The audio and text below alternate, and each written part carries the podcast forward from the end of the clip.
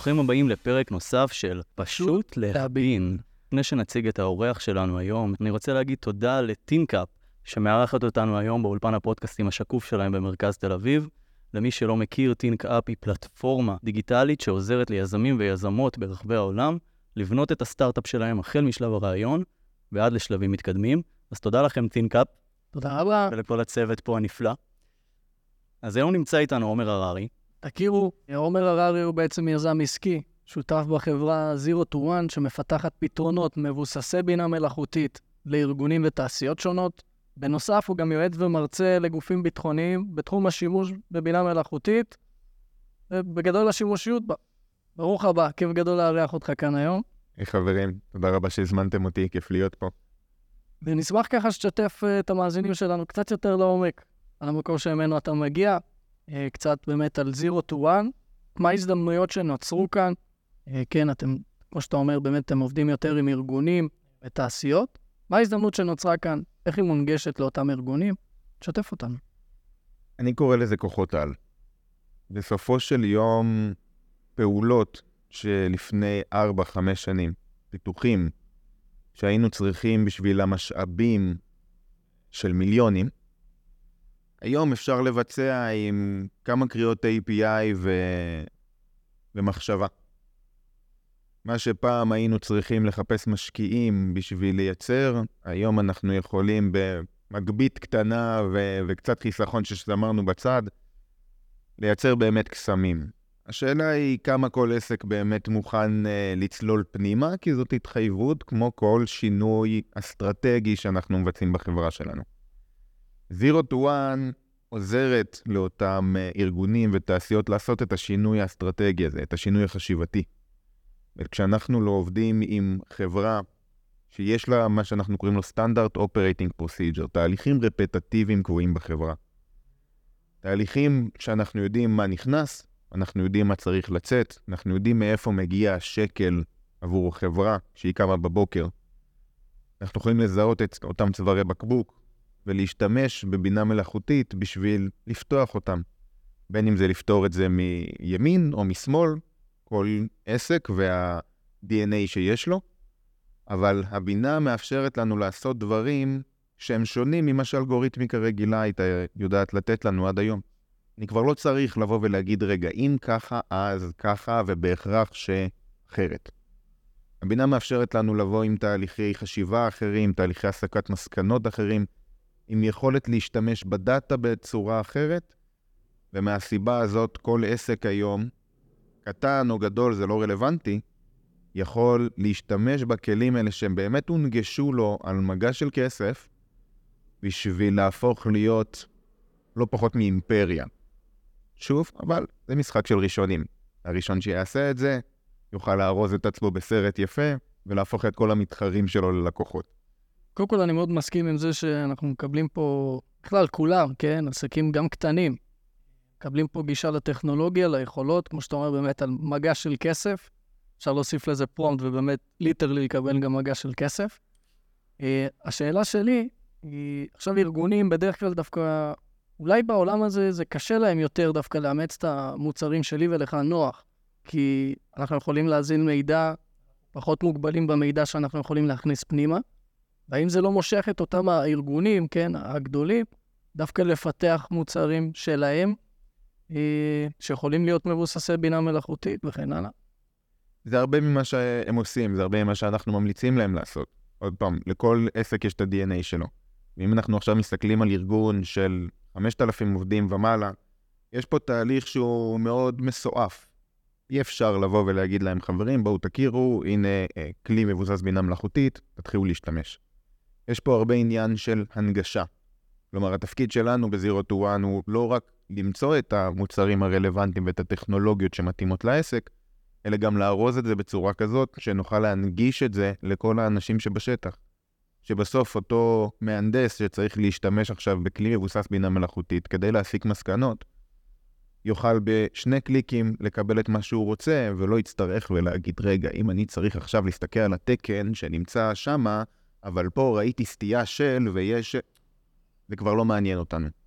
תפקידנו הוא לדעת לאסוף את הנתונים האלה, לשים אותם במקום הנכון, ולתת לאותו מהנדס לשאול את השאלה, כאילו הוא שאל את ChatGPT. מה שאנחנו יודעים לבוא ולעשות זה לשים על זה את החותמת שהמידע שמגיע הוא מידע רלוונטי וקוהרנטי לדרישות של בעל העסק ושל אותה משימה שהוא צריך לבצע. כן, למעשה יש לכם ממש מוצר לזה? אנחנו מפתחים כל פעם בצורה אה, אינדיבידואלית עבור לקוח את המוצר שלו, ה-IP הוא של הלקוח, אה, ואנחנו בעצם חברת פיתוח. טוב, המוצר שאנחנו מייצרים, הסטארט-אפ שאנחנו עובדים עליו, זה סטארט-אפ בתחום של ה-security, והוא יצא בתקופה הקרובה, אנחנו נוכל לדבר עליו יותר.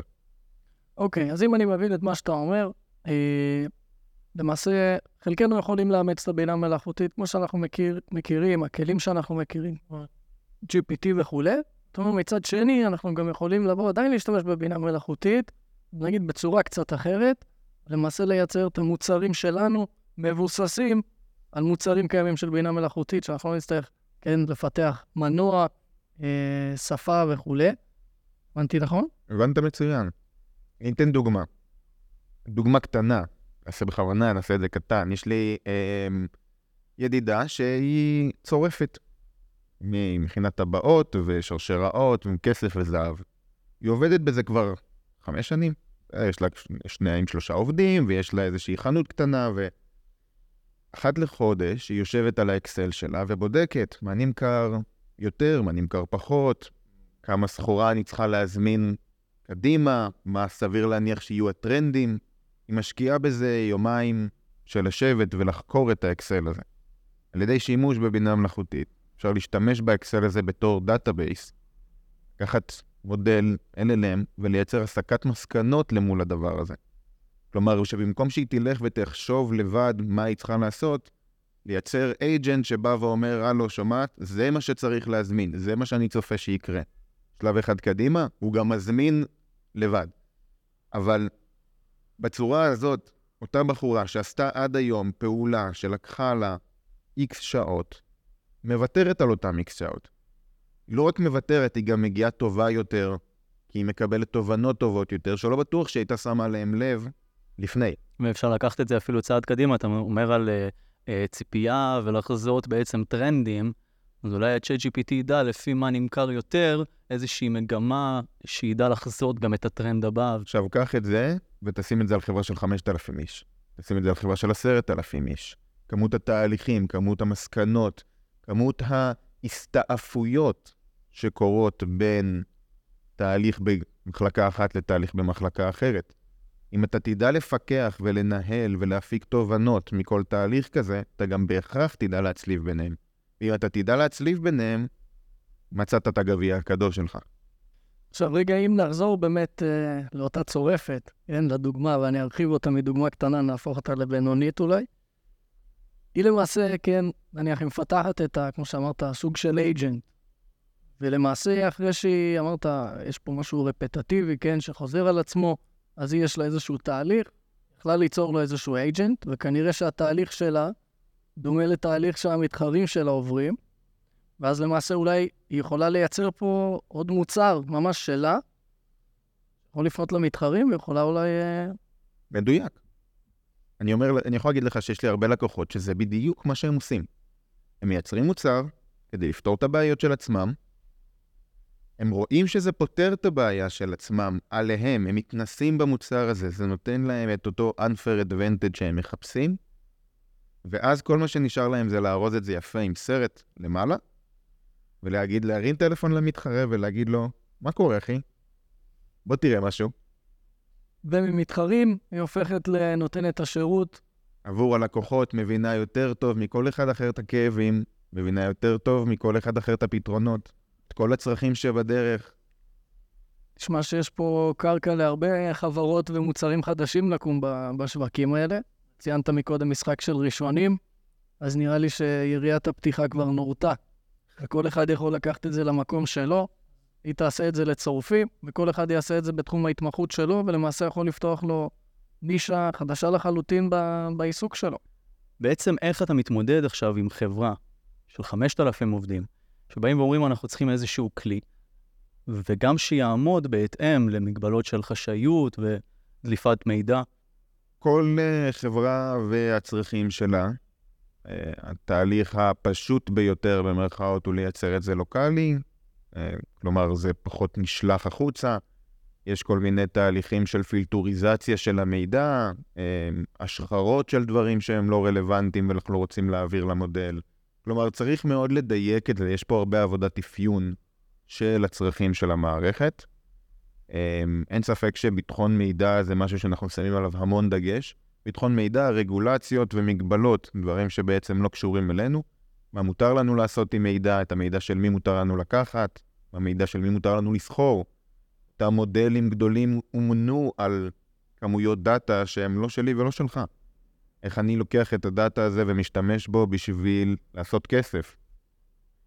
יש פה אירוע מאוד מאוד גדול שלא רק אנחנו מדברים עליו. עדיין לא יודעים להתמודד עם זה. אבל כשזה מגיע לחברה עצמה, הדבר הנכון ביותר הוא להצליח לייצר עבורה את ה... מה שנקרא לו ג' ג', אותם גבולות גזרה שבתוכם מותר לנו לפעול וצריך לפעול. זאת לא בושה לייצר מערך בו יש התערבות של בן אדם בדרך, של פה אני לא שולח את זה ל-LLM, פה אני לוקח את המזכירה, ועכשיו, כן, העבודה שלה השתנתה מלעשות X ללעשות Y, וה-Y הזה הוא כדי לעבור איזושהי משוכה, ובאותו זמן גם יש לזה הרבה דברים טובים, מן הסתם, של הסתכלות של אדם בדרך וכן הלאה. כלומר, זה לא אבקת קסמים שאני מפזר והכל נפתר.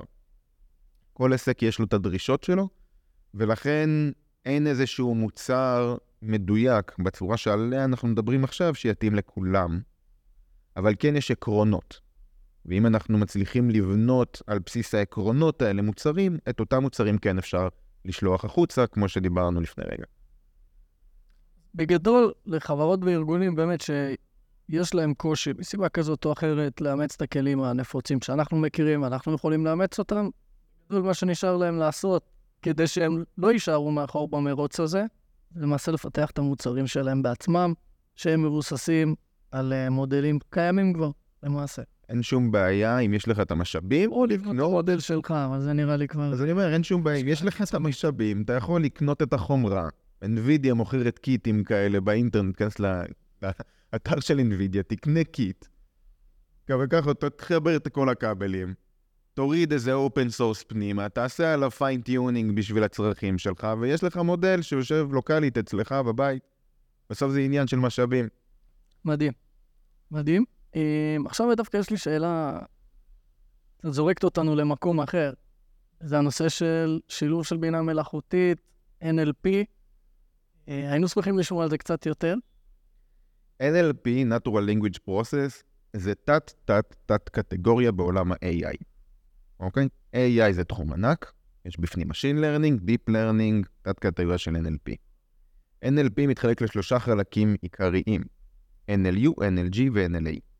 NLU, Natural Language Understanding, היכולת להבין שפה חופשית, גוגל עושים את זה כבר 20 שנה ב-search engine, אני שואל בשפה חופשית והוא יודע מה להביא לי. NLG זה משהו שאנחנו נחשפנו אליו בארבע שנים האחרונות בעיקר, אבל הפיצוץ הגדול היה כש-ChatGPT יצא החוצה. כלומר Natural Language Generator, היכולת שלי לשאול שאלה, לקבל תשובה, להגיד לו תעשה, מנוע יצרני, בסדר? והדבר האחרון שאנחנו רואים ניצנים שלו עכשיו זה NLA, Natural Language Action. שמענו כל מיני קללות כמו Baby AGI, אותו GPT ודברים כאלה, זה דוגמה יפה לזה. שלושת הדברים האלה זה תהליכים, זה, זה כותרות לתהליכים של, אני קורא להם תהליכי הסקת מסקנות. האם אני עושה את ההסקת מסקנות הזאת בצורה אחת או אחרת. יש המון צורות של הסקת מסקנות, זה כבר קשור לדאטה אנליסט, אה, אבל לא ניכנס לזה כרגע, כי זה מאוד מסובך, לפחות בשבילי להסביר את זה. אה, אבל היכולת הזאת של NLP בתוך עולם הבינה המלאכותית פתחה בפנינו את השער. כי אם אנחנו מבינים שלכל דבר יש שפה, אתה ואני מדברים עברית זאת שפה, אנגלית, רוסית כמובן וכן הלאה, אבל גם הרעש במנוע שלי הוא שפה. אם אני אדע לשמוע ולהבין מה הרעש הזה, אני אבין מה הבעיה. והזרימת דם בגוף שלי היא שפה, והחשמל שיוצא מהמוח לחלקים אחרים זאת שפה. כלומר, אם אני אבין את השפה הזאת, אז בהגדרה אני יכול לתרגם כל שפה לשפה. זה אומר שבהגדרה אני יכול לכתוב באנגלית, לכתוב לי קוד על, והוא יבין לת... לחבר בין השפות, בין שפת העברית/אנגלית לבין שפת הקוד. זה אומר שבהגדרה אני אוכל להבין את הצורה במוח שלי פועל, כאשר אני רואה וידאו, נכון? מפעיל לי אזורים שונים במוח, אז אני, אם אני מבין את השפה הזאת, אני יכול לג'נרט את זה החוצה לוידאו, ועושים את זה. גם לטקסט. mindmap, mind-map.com, אפשר ללכת לחפש את זה, מאמר נורא מעניין, שמראה איך הכניסו בן אדם למכונה של FMRI. המכונה מזהה את התזוזות ואת החלקים הפועלים במוח, ופשוט מג'נרטת החוצה את הווידאו שהוא ראה בדיוק ש- שהוא הזוי. לא, זה לא מאה אחוז, אבל תנו לזה שבועיים, זה יהיה. או שאתה אומר שווידאו שהוא ראה זה בעצם וידאו שהוא דמיין? לא, לא, הוא ממש ראה. אמרו לו, בוא תראה סרט, עכשיו קצץ למכונה, ופשוט משכו את הסרט הזה החוצה. מתוך המוח. מתוך המוח. אמרו לו, בוא תראה סרט אחר, עכשיו תחשוב על מה אתה חושב, ופשוט תוציאו את זה לטקסט. זה בעצם העתיד של לקחת חלומות ולהפוך אותם ל visual. זהו, אין לך פרטיות גם למחשבות יותר. כן. כן. רק אותי זה מדאיג. כי, כי אם, אם הפרצוף שלך משדר משהו, והטונציה בה אתה מדבר משדרת משהו, ו- וצורת הגוף שלך משדרת משהו, אני עכשיו מסתכל על מולטי מודל שיודע לקחת גם את זה, וגם את זה, וגם את זה, וגם את זה, ולחבר את זה למוח אחד. כלומר, אני מתחיל לקבל הבנה שהיא מולטי דיסציפלינרית על הסיטואציה, לא רק מגורם אינפוט אחד, אלא מכמה אינפוטים. חבר את זה עכשיו לכל כיוון שאתה רוצה, כי עוד פעם, לכל דבר יש שפה. אז אתה מגיע ליכולות שהן, מה שנקרא, הרבה מעבר להבנה שלנו. ככה מההבנה שלך, מההסתכלות שלך, איך אתה רואה את הצעדים הבאים, איפה ייפתחו הזדמנויות עתידיות בטווח זמן הקצר, שוב, על, על בסיס מה שאנחנו רואים כרגע, על בסיס המגמה שאתה רואה כרגע, ואיפה כדאי לנו, מה שנקרא, לשים אצבע על הדופק ולחכות לפריצה הבאה. קודם כל אנחנו צריכים לקבל החלטה, כל אחד בצורה אינדיבידואלית. יש שלושה אזורים בהם אפשר להתברג. האזור הראשון זה אזור ה-LLMים, ככה אני קורא לו. מטא, OpenAI, חברות שמפתחות מודלים ומאמנות מודלים. אם זה מעניין אותך, לך תאמן מודלים לבריאות. חברות שמשתמשות במוצרים האלה. אני משתמש ב Midjourney, אני משתמש ב-OpenAI, ב-ChatGPT, אני משתמש במוצרי מדף בשביל לתת לעובדים שלי, כך תהיה פרודוקטיבי יותר. והאזור השלישי זה, מעניין אותי, אני לוקח את היכולת הזאת של ה-LLM ואני מפתח מוצר משל עצמי, כדי ש... כמו Midjourney, אני מפתח את Midjourney, בסדר? או כל דבר אחר. אז למעשה הוא נשען על ה-LLM. הוא נשען על ה-LLM, בדיוק כמו שאני נשען על האינטרנט, אין לי אינטרנט שלי, אני מתחבר לאינטרנט. כמו שאני נשען על הענן, אין לי ענן שלי, אני מתחבר לענן. אז אני מתחבר ל-LLM. אני מייצר קופסה שיודעת לעשות X, והיא עובדת על בסיס אלגוריתמיקה שעושה Y, ובדרך הולכת ומסתכלת על database שהוא Z, ואני מייצר נוסחה שהיא נוסחה שלי עם אזורים משתנים, שהם, כל אחד מהם רלוונטי לצרכים שלי. ואם הוא רלוונטי לצרכים שלי, אז סביר להניח שאם אתה ואני עוסקים באותו תחום, כנראה שהוא ב-90% התאמה רלוונטי לצרכים שלך. אני יכול לא למכור אותו, או לעשות את ההתאמות. פחות רלוונטי הנושא האסטרטגי, אבל אלה שלושת האזורים בהם אנחנו יכולים להתברג. אז דבר ראשון זה להבין באיזה אזור אני מעוניין להתברג. אחרי שעשינו את זה, זה לצאת לתהליך של מחקר. מה הכלים שיש בשוק, מה החברות שנותנות מוצר זה, מה האופציות ומה שונה בין כל אחד מהם. אז עשינו מחקר, הבנו מה המגרש משחקים שלנו. אני לא רוצה לשחק כדורגל במגרש כדורסל. אני יכול, אני לא רוצה. הבנתי איפה אני משחק, הבנתי מי המתחרים שלי, הבנתי מה אני רוצה לעשות. עכשיו זה עבודה אסטרטגית. כמו כל עסק, בכל תחום, גם לפני 100 שנה. לאן אני פונה? מה ה-unique value proposition שאני מתכוון להציע? איך אני מתכוון לייצר אותו? מה המשאבים שאני הולך להקדיש עבור הדבר הזה? ולצאת לדרך. לייצר את המיילסטון הרלוונטיים, לייצר את הגאנט הרלוונטי, ופשוט ללכת לעבוד. טוב, דברים קורים כשעובדים. ואנשים יושבים ומדברים וחושבים, אבל שום דבר לא קורה. למה? כי לא הלכת לעבוד אף פעם. כן. אז את הידיים, דברים יקרו. כן. אוקיי? אז ללכת לעבוד. ברגע שאתה הולך לעבוד, אין שום סיבה לא לקחת איש מקצוע שילווה אותך בתחום, שיעזור לך לעבור את המשוכות. אתה תיפול, ככה אנחנו לומדים, על ידי נפילה, אבל אתה, מישהו יעזור לך לקום. וזה, וזה המשחק, לא כמה פעמים אתה נופל, אלא כמה פעמים אתה קם אחרי שנפלת. אז אם יש מישהו שעוזר לך לקום יותר מהר, סביר להניח שתדביק את הקצב יותר מהר, ועכשיו אנחנו, אמרת את זה קודם, משחק של ראשונים. ראשונים שיקבלו החלטות ויבצעו אותם, פשוט יגיעו לשם. אוקיי, אז אם כבר אה, מה שנקרא נפילות, ואני אקח את הנפילות האלה ואני אקרא להם אה, אתגרים, נניח ואני עכשיו, יש לי איזשהו ארגון מאוד גדול, מאות או לא יודע, אלפי עובדים, אה, ונניח אני רוצה להיות באחד משלושת השלבים שציינת. אתה יודע מה, עזוב, אני לא, נניח ואני לא רוצה לפתח אה, מודל שפה שלי, אני כן רוצה לפתח מוצר שלי שיהיה על גבי איזשהו מודל. מה האתגרים העיקריים שצריך או יכול לצפות להם מהניסיון שלך? האתגר הראשון והגדול ביותר הוא האנשים איתם אתה עובד. זה שאתה קיבלת החלטה שאתה הולך ליישם את זה, זה לא אומר שהאנשים שעובדים אצלך או איתך גם כן קיבלו את ההחלטה הזאת והם מוכנים לעשות את השינוי. יש צורך לקבל, לעשות איזשהו שינוי mindset, וזה האתגר הגדול ביותר. כי כל מה שטכני, טכני. ואם זה טכני, אני יכול לפתור את זה. את האנשים הנכונים, ונעשה את הבדיקות הנכונות, ונמצא את הפתרון, אם לא מצד ימין, אז מצד שמאל, אבל זה טכני וזה ייפתר. הדבר, האתגר הכי גדול זה לגרום לאנשים שאיתך לצעוד איתך את אותה דרך. וזה נכון לפרויקטים טכנולוגיים, זה נכון גם לפרויקטים שהם לא טכנולוגיים. אבל זה על זה יושב, ועכשיו יש הרבה מאוד פחד.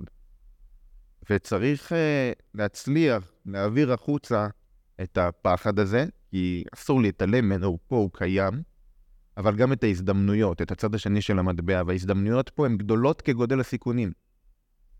נכון, יש חתמו על עצומה שאומרת ש-AI יכול להחריב את העולם.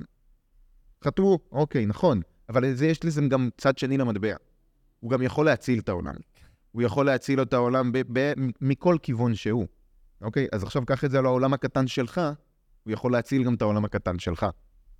הוא יכול לבוא ולתת לך את ה-unfair advantage שאתה צריך בשביל לפרוץ, בשביל, אחרי כל העבודה הקשה שהשקעת כל כך הרבה שנים, ואתה מחכה לפריצה הגדולה, ל-AI יש את היכולת לבוא ולתת לך את הכוחות על האלה שאתה מחפש.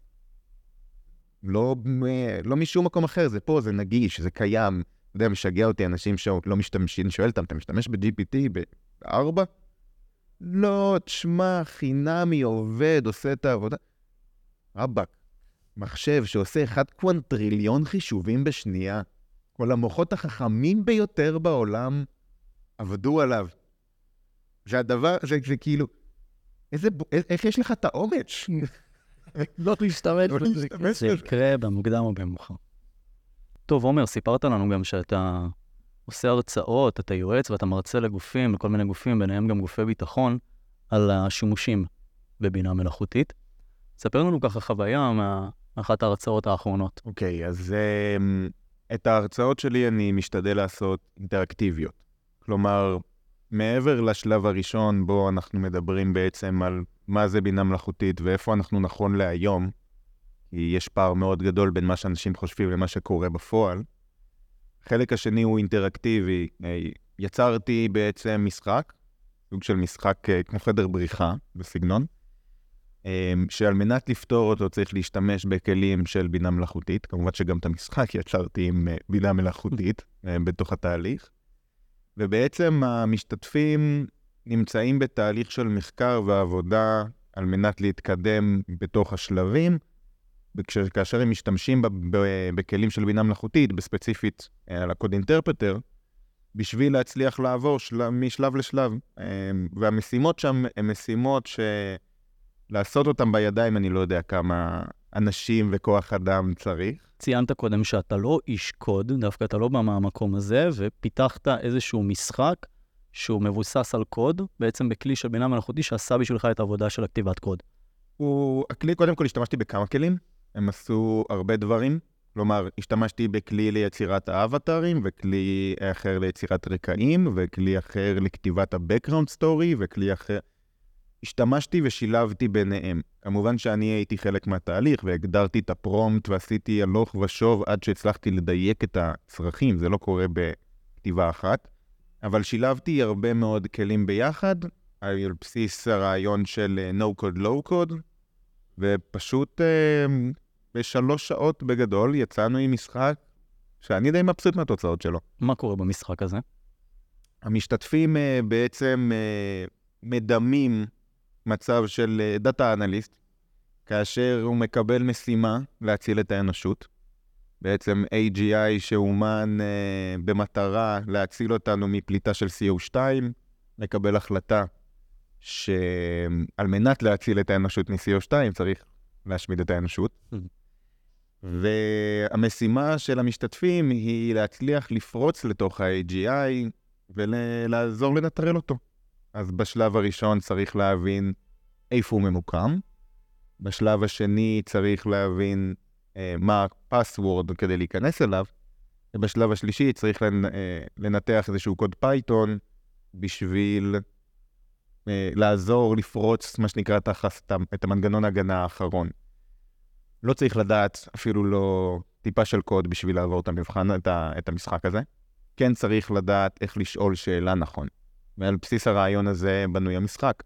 משחק אמור להיות כלי שמאפשר לאנשים שלא מבינים למה הם צריכים את אותו קוד אינטרפטור או כל כלי בינה אחר, אני ספציפית החלטתי לה, להיתקע עליו, אבל הוא בעצם אמור לאפשר לכל בן אדם להיכנס לתוך איזושהי חוויה ולתוך משימה. כי לנסות לחשוב לבד על מה אני צריך ומה אני הולך לעשות איתו זה נורא קשה. כי אם אתה לא מבין את היכולות שלו, איך תדע מה אתה יכול לעשות איתו? המשחק הזה פתוח? אני יכול אה, לשחק בו עכשיו אם אני רוצה? כן. משחק פתוח, נמצא באינטרנט, פתוח לכולם, כל אחד יכול להיכנס, להוריד אה, ולהשתמש. באמת חושב שהרבה מאוד מהפעמים אנשים לא יודעים איך הם יכולים להטמיע את זה אצלם. אז אם אני לא רואה עכשיו איך אני משתמש בזה, יכול להיות שאני אמנע מלנסות להתחיל את הפינג פונג. זה יכול לתת אחלה פתרון, באמת, לצבור את הניסיון הראשוני, לדעת מה היכולות שלו.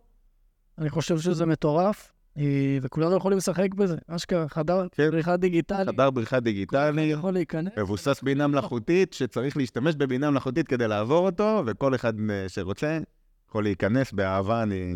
מהמם. פתחתי צריך... לכולם. אז איפה אנחנו מוצאים את זה? בלינק אצלכם ב... אני אצרף פה ללינק.